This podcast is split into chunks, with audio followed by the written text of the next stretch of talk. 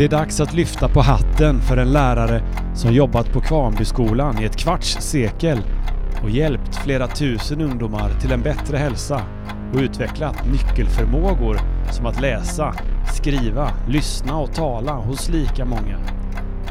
Dagens gäst är ödmjuk, har ett stort hjärta och nära till asgarv. Vi pratar om vad det är som gör att man trivs på en arbetsplats och får bra tips på hur man kan komma igång både träning och läsning. Idag möter vi en man med mottot “Jag tränar för att kunna fortsätta fika”. Vi möter Martin Föök.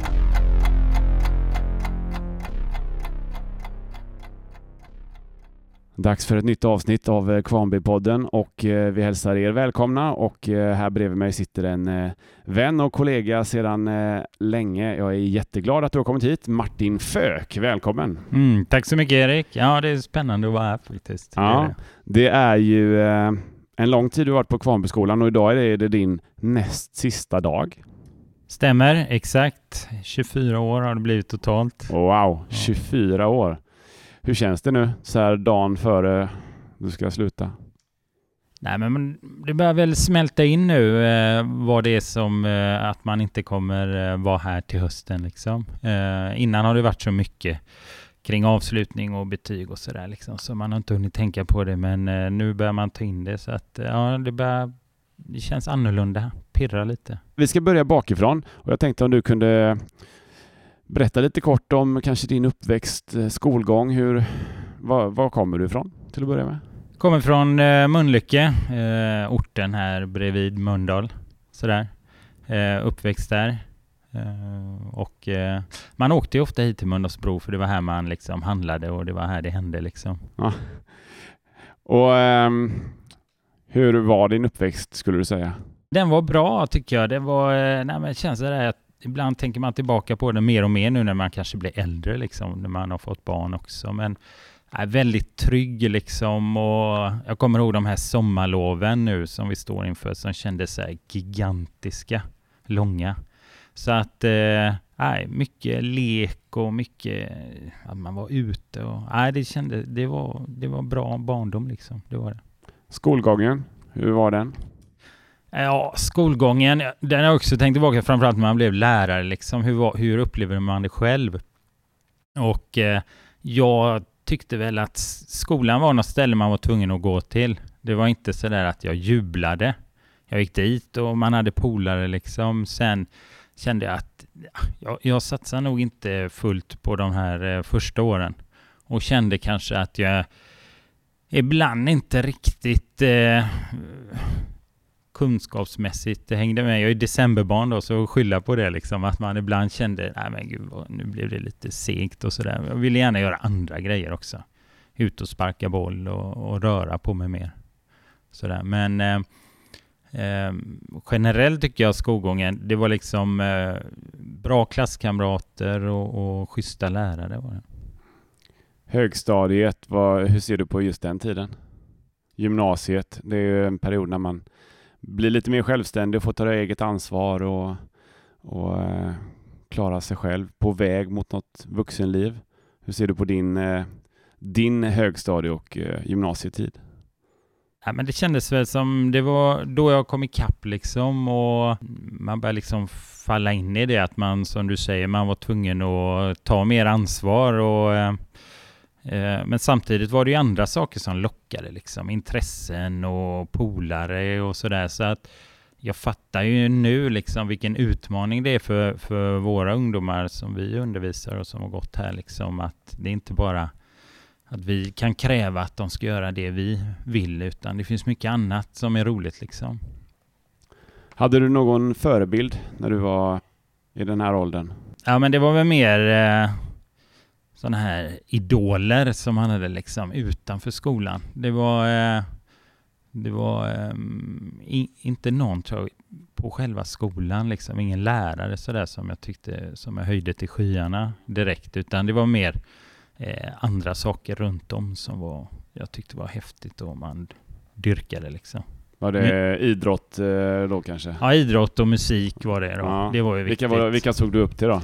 Nej, men det, när jag gick på högstadiet för hundra år sedan, då var, det ju, då var man ju antingen hårdrockare eller syntare. Så att jag, och jag kommer ihåg att jag var i, i valet och kvalet där, för jag tyckte båda var lika häftigt som, och jag lyssnade på dem. Men bland annat Depeche Mode tyckte jag var eh, riktigt häftiga, så alltså, de, hade, de, de såg jag upp till och tyckte var coola. Och gick på konserter med och sådär. Så att, och det har hängt med då i livet. Vad var det värsta du visste när du var eh, ja, yngre, i sig den här åldern vi pratar om? Tonåren? Jag tänkte nog inte på rädslor sådär jättemycket. Det tänkte jag inte. Jag kommer ihåg prov, stora prov gillar jag inte liksom. Det var, det var, det var hemskt liksom. Och det kan, men det kanske berodde på att jag inte alltid hade förberett mig så bra heller liksom. Men det var väl inget jag gillade, men, men det var inget sådär jag kände någon extrem oro över och, och det...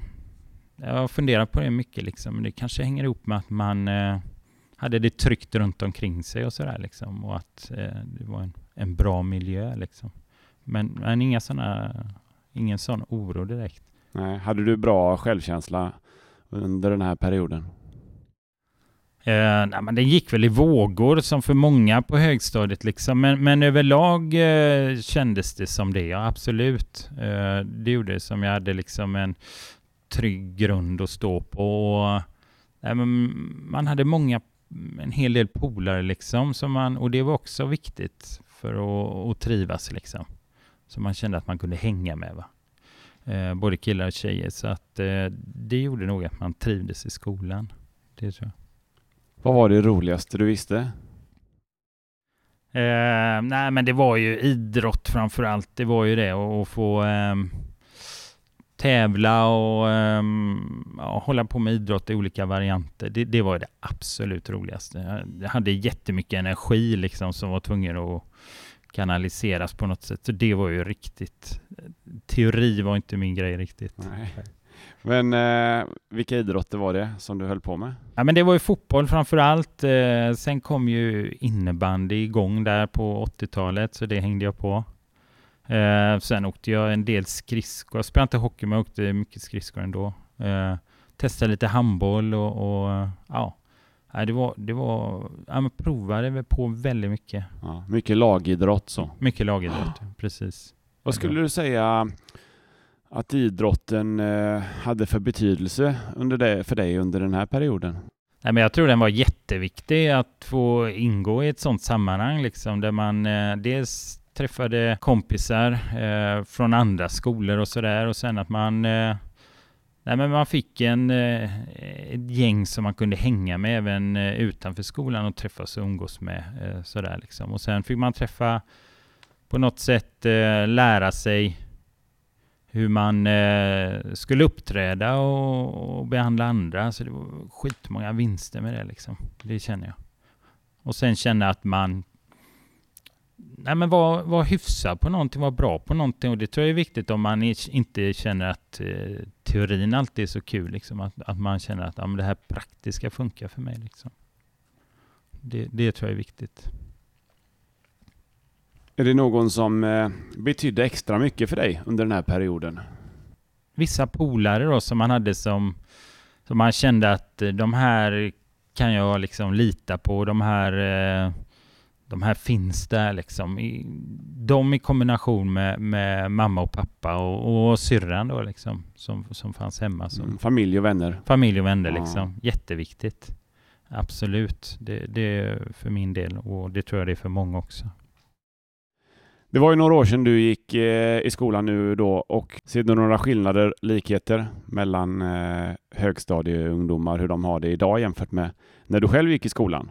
Samhället har förändrats så otroligt sedan jag gick. Eh, men samtidigt finns det ju både ja, men utmaningar och, och eh, likheter och skillnader. Jag menar, eh, om man tar mina ämnen då som det här med idrott så, att, så ser jag att de har ju en annan arena idag som de umgås på och liksom befinner sig på den här mediabiten.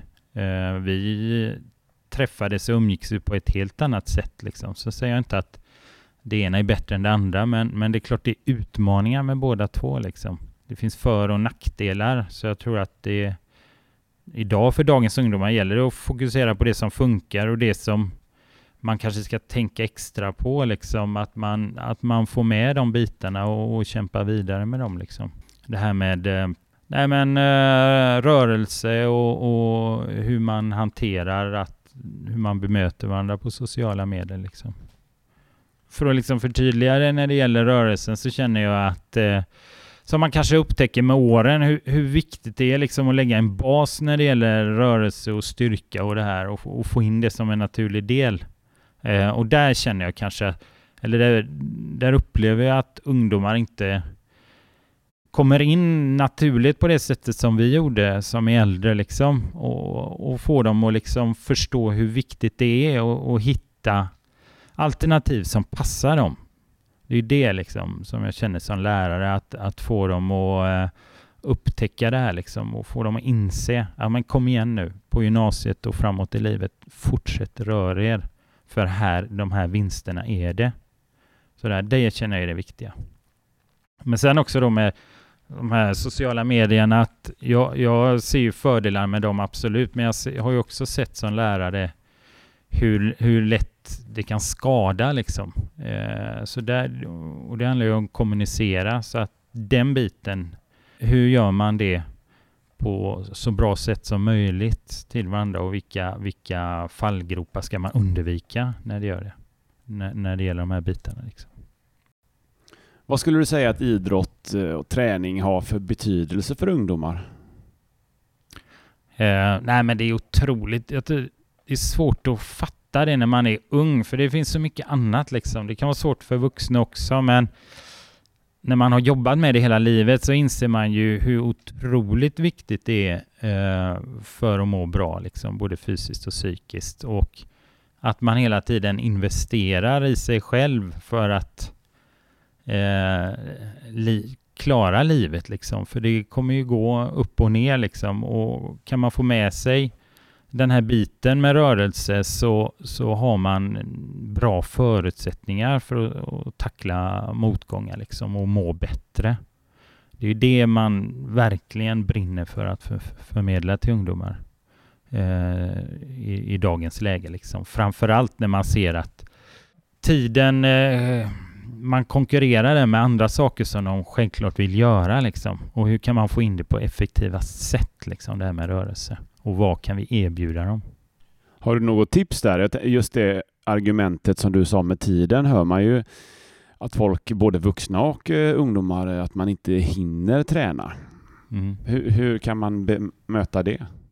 Men jag tänker, som jag pratar mycket med mina ungdomar, är ju att ja, få med det Eh, dels som en naturlig del att man kanske när man, om man, det gäller transporter till exempel, att man, man kanske funderar över där eller, eller rättare sagt plocka bort vissa sätt att transportera sig. Istället kan jag då, om jag går korta sträckor, cykla eller gå, eh, som man kanske förr inte uppmärksammade så mycket, men idag inser man vinsterna av den typen av, av träning. Liksom. Gå, eh, promenera, eh, cykla liksom eh, och ta den. Och sen handlar det tror jag idag mycket om att erbjuda effektiv träning, korta pass, eh, tidseffektivt som ger otroligt mycket ändå. Eh, ja, men liknande intervaller Tabata liksom. Korta med, med hög intensitet eh, där man får ut väldigt mycket ändå. Det tror jag ungdomar eh, köper idag, absolut. Ja, 24 år på Kvarnbyskolan alltså. Hur skulle du beskriva din tid på Kvarnby? Nej, men jag satt, eh, och och går, jag satt på, på bänken på skolgården när, när eleverna lämnade, liksom, hade fått avslutning och sådär. Vi hade haft en kanonavslutning och så tänkte jag, men så började det landa liksom och nej, men det, det har varit en fantastisk tid. Det känns som att man har, eh, det har varit en ära liksom att få uh, hitta den här arbetsplatsen och få jobba här med, med uh, de eleverna och den personal som man har uh, umgåtts med liksom. Och ledning också då.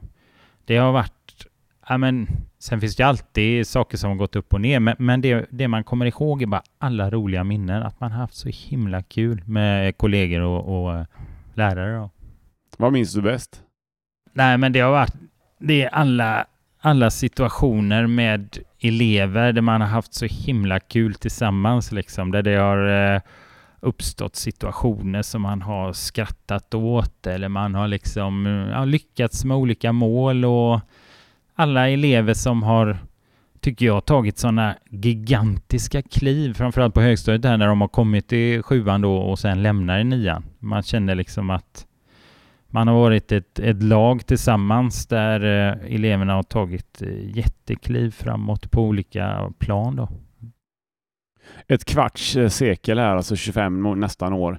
Eh, det blir några ungdomar som du har mött. Har du, har du räknat på hur många du har haft? Nej, det har jag inte exakt gjort, men, men jag har funderat på det och det är ju, eh, det, det blir ju liksom flera tusen som har passerat. Flera tusen ja, elever? Ja, oh, shit. det har det blivit, både i idrott och svenska. Då. Ja, det är ju ett avtryck får man ju säga. Nej, men det är ju det och, och alla finns ju där inne liksom någonstans i, i hjärtat. De behöver man ju med sig. Sen är det ju någon sån här överlevnad så att man inte kan komma ihåg alla. Det har varit häftigt att se dem sen i nian gå vidare liksom och, och vara taggade för gymnasiet. Har du någon, eh, något möte eller någon eh, anekdot eh, från din tid här som, som du kan berätta om? Någon rolig historia eller, eller någon så, historia som betytt mycket för dig kanske? Ja, framförallt handlar det om, om de här eleverna som som eh, många gånger som jag sa att jag själv var decemberbarn, att man kände att man, man eh, kanske låg eh, ett anfall efter liksom eller eh, att, att eh, man, man skulle vilja bli bättre på någonting. Jag kände att man hade svårigheter med någonting. Det kan vara eh, skriftligt eller muntligt och, och där man känner att man kanske har varit en del i att eh, stärka deras självförtroende så de vågar liksom visa hela sin potential och eh, det, det tycker jag har varit häftigt och det har ju varit många sådana elever som har gjort den resan. Det har varit häftigt att få vara med på. Sen är det ju inte eh, det är inte bara min del utan det, är ju, det stora jobbet gör ju de själva men det, det är otroligt jobb, häftigt att jobba med ungdomar på det sättet och få uppleva det. Jag tänker att den kombinationen som du har då idrott och hälsa och svenska att det ibland i alla fall är eh, olika elever som har olika lätt för sig i ämnena då. Så att om du har en elev som kanske har lätt för sig i idrott så eh, kanske den eleven har svårare i svenska och tvärtom. Ser du det som en utmaning eller som något eh, positivt att du kan möta eleverna i de här, på de här olika arenorna? Nej, men jag har sett det bara positivt får jag säga, för det har gett mig eh, enorma möjligheter. Dels så peppar de, för eh, de har haft eh, olika styrkor i, i båda ämnena men det kanske är varierat och, och sen kan jag använda det liksom och, och, pusha dem för jag vet att de, de har starka sidor och, och liksom eh, påmint dem om det när de, när de kanske själva har tyckt att det var tufft liksom. Och sen vet jag ju att ingenting är statiskt utan det kan vara så att man har det tufft med någonting. Det kan vara ett, ett område eller det beror på att eh, livet är tufft just nu, men det varierar liksom under högstadietiden. Så att där har man ju det är viktigt att veta att man, man kan tala om för dem att Nej, men det här kommer liksom vända, det kommer, du kommer lösa det här liksom. Och då har man ju, och sen har man träffat dem mycket då i och med att man har haft mycket tid med dem, både idrott och svenska, så, och kunnat laborera med lektionerna och vävt in eh, idrott i, i svenskan och vice versa. Va? Så att eh, det har varit toppen kombination tycker jag. Hur ska man eh, lyckas i dina ämnen? Vi kan börja med svenska. Nej, men det var någon elev som kom fram och sa, finns det något mirakelpiller? Och det finns det ju inte. det är att läsa. Det är att läsa. Eh, för att eh, komma långt. Eh, läsningen som vi har satsat på på Kambiskolan eh, nu, framförallt i sjuorna, eh, ger ju så otroligt mycket. Det, det vässar ju till ens eh, förmåga att uttrycka sig både i skrift och tal. Sen ger det ju också tan nya tankar och idéer och upplägg och, och ny, ny input. Och, och det här ämnet svenska handlar ju mycket idag om att eh, reflektera och analysera eh, redan på E-nivå så att det får man ju mycket genom läsning. Sen tycker jag liksom att tyvärr är det så att eh, när de kommer hit många gånger så är det vissa som, som inte har läst eh, någonting eller väldigt lite och då gäller det liksom snabbt att, att eh, få igång deras läshastighet för det är ju som med träning liksom. Det är skitjobbigt i början. Men sen när du har liksom besegrat en bok på, på, på din nivå så, så kommer du ofta igång liksom. Och sen handlar det också om att du behöver inte nörda ner dig i läsning hela tiden utan det är lite som jag sa till träning, dra parallell till träning också, att det handlar om att ja men kör korta pass då. Då och då liksom. Läs eh, 10-20 minuter liksom. Så, så har du kommit igång så är det någon gång eh, då och då liksom. Mm. Läsning är det viktigaste för eh, att lyckas i svenska. Jag skulle säga att det är grunden liksom. För det ger så otroligt mycket. Det gör det. Idrott då? Finns det något mirakelpiller där? Jag har någon klocka som piper eh, när, när jag behöver röra mig. Eh, när jag inte har rört mig på länge. Jag tänker att man ibland glömmer man av sig. Att man på något sätt har det tänket Pip. att... Eh, ja, precis. Det är dags nu. Ja, det är dags nu.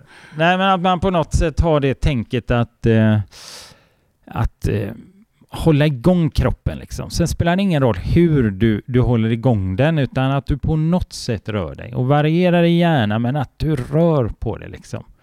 Eh, för det har ju forskningen visat idag liksom, och det hänger ihop med svenskan också. Att rör du dig, då lyckas du bättre i de teoretiska ämnena. Så hålla igång den för, för ungdomarna är så otroligt värdefulla liksom så att, eh, att, att det finns inget rätt och fel här utan håll igång, rör på kroppen liksom i den formen som du gillar.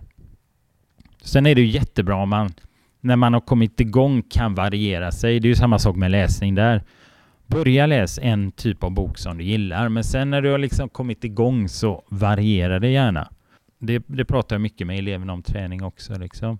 Att när du väl har, har liksom kommit igång så variera, testa lite olika. För det, det gynnar dig. Ja, bra tips. Jättebra tips. Att läsa och ta hand om varandra och ta hand om, in, investera i sig själv Ja. har du sagt eh, Ja. eh, när det gäller hälsa framför allt. Mm. Eh, har du några fler råd som du vill ge ungdomar?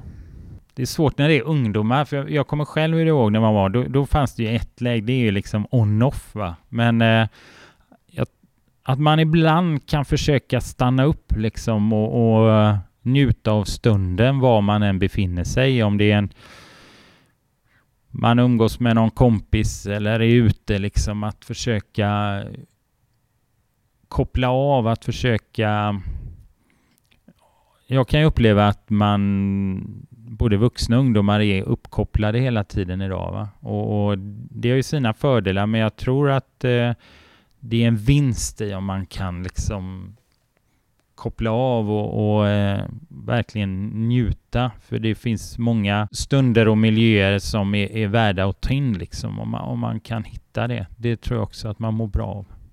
Eh, framförallt i dagens samhälle. Liksom. Gör du det? Stannar du upp och njuter ibland? Mer och mer, får jag säga. Men det är ju ett eh, utvecklingsområde även för mig, eh, att träna på det liksom. Eh, det är det. Fler och fler tillfällen där jag liksom gör det, känner jag. Vilka förändringar vill du se på Kvarnbyskolan? Eller, vilka, eller vilka, vi skulle kunna säga vilka förändringar vill du se generellt i, i skolan? Om man får drömma liksom och, och eh, sådär så, så eh, skulle jag vilja ha eh, fler vuxna i skolan. Mm, det tror jag är jättebra. Eh, att det finns vuxna. Det märker man ju många gånger i de här trygghetsenkäterna att det eleverna uppskattar, fast man kanske inte tror det, det är att det, det finns eh, vuxna eh, tillgängliga i uppehållsrum och korridorer och som kan hjälpa dem med allt möjligt. Och det behöver egentligen inte ofta handla om att man behöver ha någon speciell kompetens kring vissa vuxna, utan att man finns där liksom och kan hjälpa dem, svara på frågor och sådär liksom. Guida dem. Det tror jag är en trygghet. Och sen om man just hålla nere att inte klasserna blir så mycket större. För det jag kan uppleva ibland är ju att eh, ibland om klasserna blir för stora att man ibland nästan kan känna sig otillräcklig som lärare. För man vill ju, man har som mål att kunna prata och, och hjälpa alla elever. Jag tror att går man, har man för stora klasser då, då blir det svårt liksom att fixa. Om man får fortsätta drömma, eh, hur skulle undervisningen eh, se ut eh, en bit in i framtiden? Ja, men jag tror på något sätt en, en kombo där, att man, man fortsätter självklart med lärarledd undervisning, för det visar ju mycket forskning på att det är otroligt värdefullt. Den här kontakten eh, mellan lärare och elever är, är svår att ersätta liksom. Och, och, det som händer i den processen. Men sen också då att man kan erbjuda och att det finns tillgängligt andra undervisningsmetoder. För jag menar, har man en klass framför sig på 30 elever så, så passar inte ett sätt att undervisa, så är det eh, som det var när jag själv gick i skolan, utan det tycker jag är fördelen med dagens skola, att här, här kan man liksom lösa det på olika sätt. Det finns olika alternativ eh, som passar olika elever och det tycker jag är fantastiskt bra att det finns en ett större spektra där liksom idag. När vi pratar om eh, framtiden, så hur ser du på framtiden generellt, inte bara för skolan utan eh, ser du ljust eller mörkt på framtiden? Ja, men när man... Jag tänkte på det när jag, när jag eh, lämnade min sjua igår då. Då, då, då får jag så här, men jag får liksom tilltro till framtiden och så här, ja men det här kommer liksom fixa sig. Och det har jag ofta sagt till, till de eleverna som jag haft när jag har haft eh, nöjet att möta dem och med undervisning och så där i övrigt liksom sagt det. Ja men jag, jag, när, när jag träffar er så får man liksom ja, man får hopp om framtiden för ni, ni är smarta och tänker till och liksom eh, vänliga och trevliga liksom så att det, det, får jag verkligen i mötet med mina elever liksom. Jag tänker att det här kommer fixa sig. Sen det är klart finns det, som det alltid har funnits tänker jag, en, en oro liksom när det gäller saker. Man vill ju att eleverna här och ens egna barn ska liksom klara sig och inte råka ut för någonting. Liksom. För man ser ju att det finns eh, saker i samhället som inte är bra. Jag tänker på det här eh, oprovocerade våldet eller saker liksom, som, som man måste komma till rätta till, med. Liksom. Men när jag ser på eleverna här liksom, så, så får jag verkligen hopp om framtiden. Det får jag. Och det, det brukar jag säga till mina polare som inte jobbar i skolan. Liksom, nej, men det, det kommer liksom lösa sig. Men um, det är klart att det finns saker som man är orolig för. Men det är väldigt skönt att höra med din erfarenhet och höra att, det, att man ser just på framtiden. Du träffar mm. så mycket ungdomar. Tänker det kanske inte alltid den bilden eh, folk utanför skolans värld får av media så, utan det kan ju se lite mörkare ut. Nej, men absolut, det gör det. Det kan säkert stämma ibland, liksom att det, fin det finns områden och, och, skolor där det kanske är, det är tuffare liksom. Men, men eh, den erfarenheten jag har av den här skolan och, och, och, de här ungdomarna så är det, och det är ju en anledning till att jag stannar kvar så länge också. För att eh, de ungdomarna har varit så fantastiska som jag mött liksom genom åren. Nu har vi pratat lite eh, framtid. Tänker du mycket bakåt också på det som varit och tagit, tagit oss till det samhället som vi har idag? Nej, men det gör jag mer och mer. Det kanske jag sa i början, det är att det kanske har med åldern att göra, att man börjar tänka tillbaka. Men, eh, men absolut, det är väl inte alltid, jag menar saker som man, man tänker, hur kunde vi förändrat det här med, ja, med miljöpåverkan till exempel? Vad, vad kunde vi gjort annorlunda för att det ska bli man vaknar upp nu liksom. Eh, och inser att nej men det här är inte hållbart. Nu måste vi liksom tillsammans tänka till. Hur är det och vad gör en bra lärare? Ja men en bra lärare tycker jag ser eleverna eh, och bryr sig liksom. Jag tror att det finns en eh, går in med ett engagemang och, och, visar att ja, men, jag vill att ni ska lyckas, vi ska framåt liksom. Och, men framförallt ser en som människa. Så att det inte är så där att man bara ser en grupp och en, en, framför sig utan man försöker se varje individ. Och det var det jag pratade också tidigare om det här med klassstorleken, att man har jag tror på något sätt det är viktigt att ha en grupp som man kan ha tid till storleksmässigt då liksom. Men om, om man kan se dem och sen att man lyssnar på dem, för jag vet när jag var nytexad, då var det ju fullt sjå med, med, bara lektionerna liksom och riva av dem och överleva. Men sen efterhand så, så kände man ju liksom, landar man i undervisningen och insåg att de har mycket att, väldigt många bra och kloka idéer som de kommer med och, och kan man hitta det samarbetet och, och lyssna på dem och eh, ta in det och använda sig av det så blir undervisningen ännu bättre. Vad vill du att eh, dina elever eller kanske medmänniskor ska säga om dig? Nej, men att de, de eh, jag hoppas ju att eh, eleverna känner att eh, nej, men det var överlag roliga och inspirerande lektioner att gå till. Att man kände att man lärde sig någonting och, och Martin var liksom rättvis och, och, och schysst liksom. Det hoppas jag ju på att, att de tar med sig så mycket som möjligt av det vi har pratat om tillsammans. Jag tror det är många som ser dig som en person som har nära till skratt. När, I vilka situationer skrattar du eller när är du som eh, gladast? Ja, men det har varit och det är när jag umgås med kollegor och elever. Jag, menar, jag har skrattat otroligt mycket eh, tillsammans med, med klasser och, och kollegor. Det, det, de, i stort sett varje dag. Eh, med kollegor ibland har man haft så roligt så det har varit svårt att gå till lektionen för man har haft så himla kul. Och sen tillsammans eh, med undervisningen då när man har liksom skrattat eh, tillsammans och eh, haft upptåg och liksom gjort grejer liksom. Och ibland som inte alltid har blivit som jag har tänkt mig. Men det har liksom funkat ändå, blivit roligt och vi har liksom mixtrat och gjort om. Och det är en anledning till att man har varit kvar här så himla länge, för man har haft så himla kul. Det blev, eh, tycker jag, ett eh, härligt samtal kring eh, din tid här och mycket annat också. Vi ska runda av och jag vill gärna ha lite kulturtips. Om du har någon favoritbok, du som läser mycket, kanske en, en låt och en film?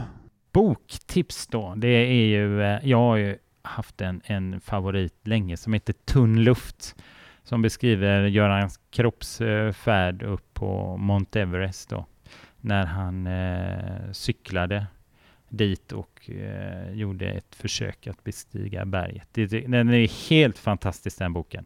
Jag skulle aldrig ge mig på det själv, men där, där, kommer man in på det här liksom vad läsning ger. Det är nästan som att jag befinner mig själv på Mount Everest och upplever det som han gjorde som jag tycker är en helt otrolig fysisk prestation och även mentalt. Liksom. Så att det, det, är en bok jag verkligen har rekommenderat och som många av mina elever har läst också. Gud vad spännande. Tunn luft av uh, Göran Kropp. Ja. ja. Den ska jag läsa. Nej, låt är ofta så här, ibland kan man, eh, framförallt jag på morgonen, vara så där lite halv, eh, inte kommit igång riktigt än och då är det ju eh, Rocky-temat där liksom till, till eh, första Rocky-filmen som får alla att tagga till, det tycker jag. Den har anledning mycket i min undervisning också, framförallt när vi boxas då. Då blir det ju riktigt, riktigt, då höjer alla sig några snäpp alltså. Då blir det riktigt bra fart. Eh, blir det Rocky som film också då kanske? ja, precis. Det blir Rocky som film. Framförallt den första, sen ballar det väl ur lite. Men eh, Rocky som film är, är schysst. Det finns ju den här, eh, ja, men flera, flera klassiker då. Nyckeln till frihet, eh, den, den är ju en som står sig starkt liksom. Eh, och sen, men sen gillar jag alla de här Fast and Furious-filmerna liksom, där det är där man kör bil i hög hastighet. Nu kör jag som eh, värsta pensionären själv så att det är ju liksom, eh, det kanske är lockande då för mig att se det att det är någon som kan köra riktigt fort. Så det, det har jag inte gillat. Tunn luft eh, och sen var det Rocky-temat och så Nyckeln till frihet och Fast and Furious. Yes. Det tar vi med ja, oss det är en bra kombo. Över, vilken sommar vi kommer få med de tipsen. Det har varit jättemycket bra tips eh, generellt. Eh, väldigt kul samtal. Stort tack Martin Fök. Ja, tack själv Erik.